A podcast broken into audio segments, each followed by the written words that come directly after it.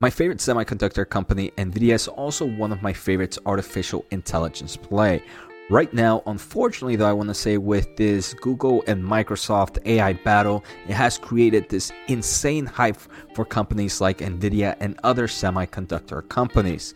So what I want to do in today's episode is just kind of do more of an information of some of the A I solutions and some recent news that Nvidia has announced in the past week. I think it's pretty impressive, from artificial intelligence that goes in health, a great report, some new consumer products. So let's take a closer look in today's episode. I do want to thank The Motley Fool for sponsoring this video, and make sure to check out fool.com slash Jose to get the top ten stocks to buy right now. We can see right, right now as I am recording, Nvidia is down roughly five point three percent. I don't believe there's any real news right now. The main reason is stock price have run up in the past five days dramatically with this A I battle. But overall, we can see how crazy this volatility is. Even with the five percent drop in the past five days, Nvidia is still up one point five percent. Year to date, the company is also up forty-seven point six percent. So while I am very, very bullish in Nvidia in the long term of things, I do believe in the short term of things, because of these crazy, crazy price movements, is one that's going to be very, very volatile. It's also one that to some extent it is priced to, I want to say, near perfection or perfection within itself, that any even small bad news can really kind of trickle prices down for Nvidia. So for me, again, this is, I believe, one of my top holdings, if not my number one holding at the moment with this kind of run up. One I wouldn't kind of jump into with a big, big position at once, one that I would kind of dollar cost average into it over time if I didn't have a position in this giant already. So let's take a closer look at some recent news. First, here on February ninth, Nvidia kind of announces a little bit more about their automotive market. Nvidia does produce chips, the Nvidia Orin and Thor, that help with autonomous vehicles and just kind of make vehicles smarter. Here they talk about XPeng and how XPeng um, is kind of expanding into global markets. They just released some of their vehicles in Sweden, in Denmark, in Norway, and the Netherlands, and now are available to order. Nvidia just wants to let you know that, hey, this intelligent electric vehicle is built on the high-performance Nvidia Drive Orin centralized compute. Like I mentioned, that's that processing unit that Nvidia sells for their automotive market.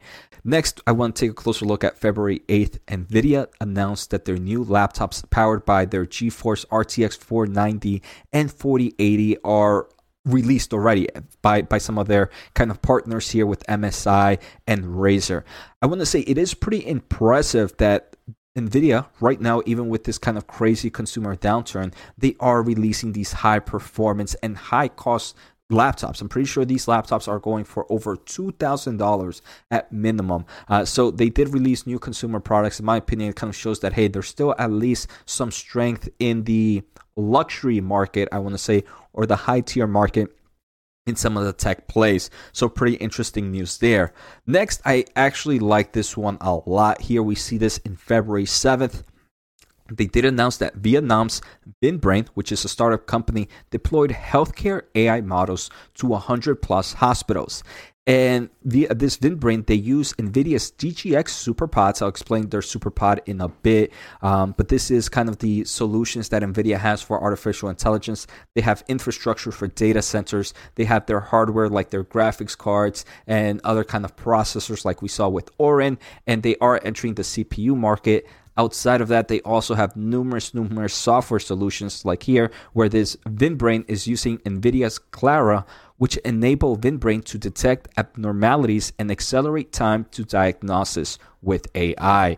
And here they explain a little bit more about this company. First, they just mentioned that VinBrain trains its A I models, which include medical imaging, intelligent video anal- analytics, automatic speech recognition, natural language processing, and text-to-speech using NVIDIA's D G X SuperPods. If we take a closer look at NVIDIA's D G X SuperPods, for those that are not familiar, this is NVIDIA's, again, infrastructure solutions, the world's first turnkey A I data center solution. So we can see this startup, and most startups and big companies that are focusing in A I are most likely going to be using NVIDIA's products. Outside of that SuperPod, they do mention that the team is using software from Nvidia's A I enterprise. For example, Nvidia's Clara platform. For those not familiar with Clara platform, I have it open up right here. This is kind of an A I-powered solution for the healthcare market that helps with various things. Here they kind of talk how it can help with medical imaging, genomics, biopharma, smart hospitals. So again, it continues to show the strength of this player.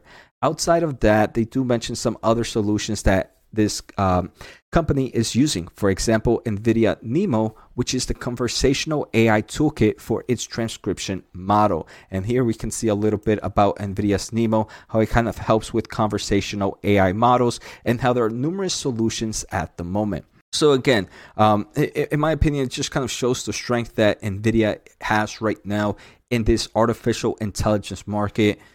I do believe because of that strength, it has created a lot of hype. And that hype we are seeing in that stock return. Year to date, the stock is up forty-seven point six percent. So like I mentioned, while in the short term, I do believe there's a lot of volatility in this space, I believe in the long term, there's numerous, numerous tailwinds that can help out NVIDIA uh, grow and grow.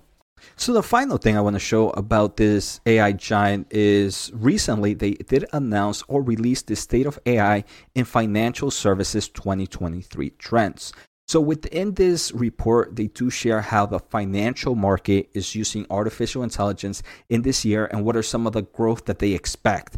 I believe that the financial market can, some of the solutions here can be used in other markets. So even though it's just a report on the financial services, we can learn a lot here and kind of push it into other markets that we might invest in. The first thing that they do mention is that they believe twenty twenty-three will be about finding ways to reduce cost. And this is what we saw from Meta, right? They call this year the year of efficiency as they find ways to reduce. And one of the main ways is companies have shown a preference for shifting investments in data centers from CapEx to OpEx. And they're doing this by migrating from an on-premise data centers, which would be their own data centers, and that would be some form of CapEx, to the cloud instead, where now it's more of an operating expense. And here we can do we can see how there are numerous places where A I projects and workloads are being run. forty-four percent of the people that they uh, of the companies that they're asking here in the financial service say that their workloads are ran in both a hybrid of in the cloud and on premises. And the reason being is that there might be some important information that they can't really share out to the cloud, and it, it's cheaper and better to run on premises. So again, it kind of shows the overall market that, hey, some people believe that on the cloud is going to take all the computational power, but there are going to be some workloads that need to be run on on-premises data centers or kind of servers. This one was another cool one. How has A I improved your business operations? forty-six percent mentions that it has helped improve customer experiences. I'm pretty sure this has to do with things like conversational A I and these A I chat boxes. thirty-five percent say it has created operational efficiencies, and twenty percent it have mentioned that it reduced the total cost of ownership. So we can definitely see there's plenty of use cases, not just for the financial service, where A I can continue to grow in twenty twenty-three. Here we can also see some of the adoption of A I use cases as they continue to accelerate. In the financial service, some of the top A I use cases are, first, natural language processing. twenty-six percent of the customers use that. twenty-three percent for recommender system, next best action. Again, this is something that recommender systems doesn't just have to go with financial services, but we can see it in kinds of like video streaming companies, in social platforms. twenty-two percent for fraud detection. twenty percent for conversational A I. And the one that really kind of grabbed my interest was they did mention twelve percent mention metaverse and virtual worlds. And in my opinion, twelve percent seems like a lot. What is the financial market using these metaverse and virtual workloads A I use cases? And here we can see from this kind of, they, they answer that a little bit. They mention that there are many potential use cases for metaverse applications in the back banking industry, including customer service, remote onboarding, internal processing management, training and development, product demonstration, and virtual events. So we can see usually when we think of the metaverse and virtual worlds, we're not really, we can't really see it, uh, but we do see that twelve percent of this kind of survey that they ask in the financial service are using metaverse and virtual world, wor- worlds one way or another. The final thing they do mention are some of the challenges here affecting the A I market right now. thirty-six percent actually mentioned that their biggest challenge, unfortunately, is recruiting and retaining A I experts and data scientists. I want to say it's important to understand some of the challenges because as investors, maybe we might want to find other companies that improve this solution one way or another. twenty-eight percent mentioned that inadequate technology at the moment is unable to accomplish certain goals. twenty-six percent say that there's inefficient, insufficient data sizes for model training and accuracy. So we can definitely see where there might be some companies that help out with these problems that the A I market is seeing at the moment. So I hope on today's episode, you guys did learn a little bit about the A I space and how NVIDIA is helping that market grow over time. Take care, have a good day, and see you next time.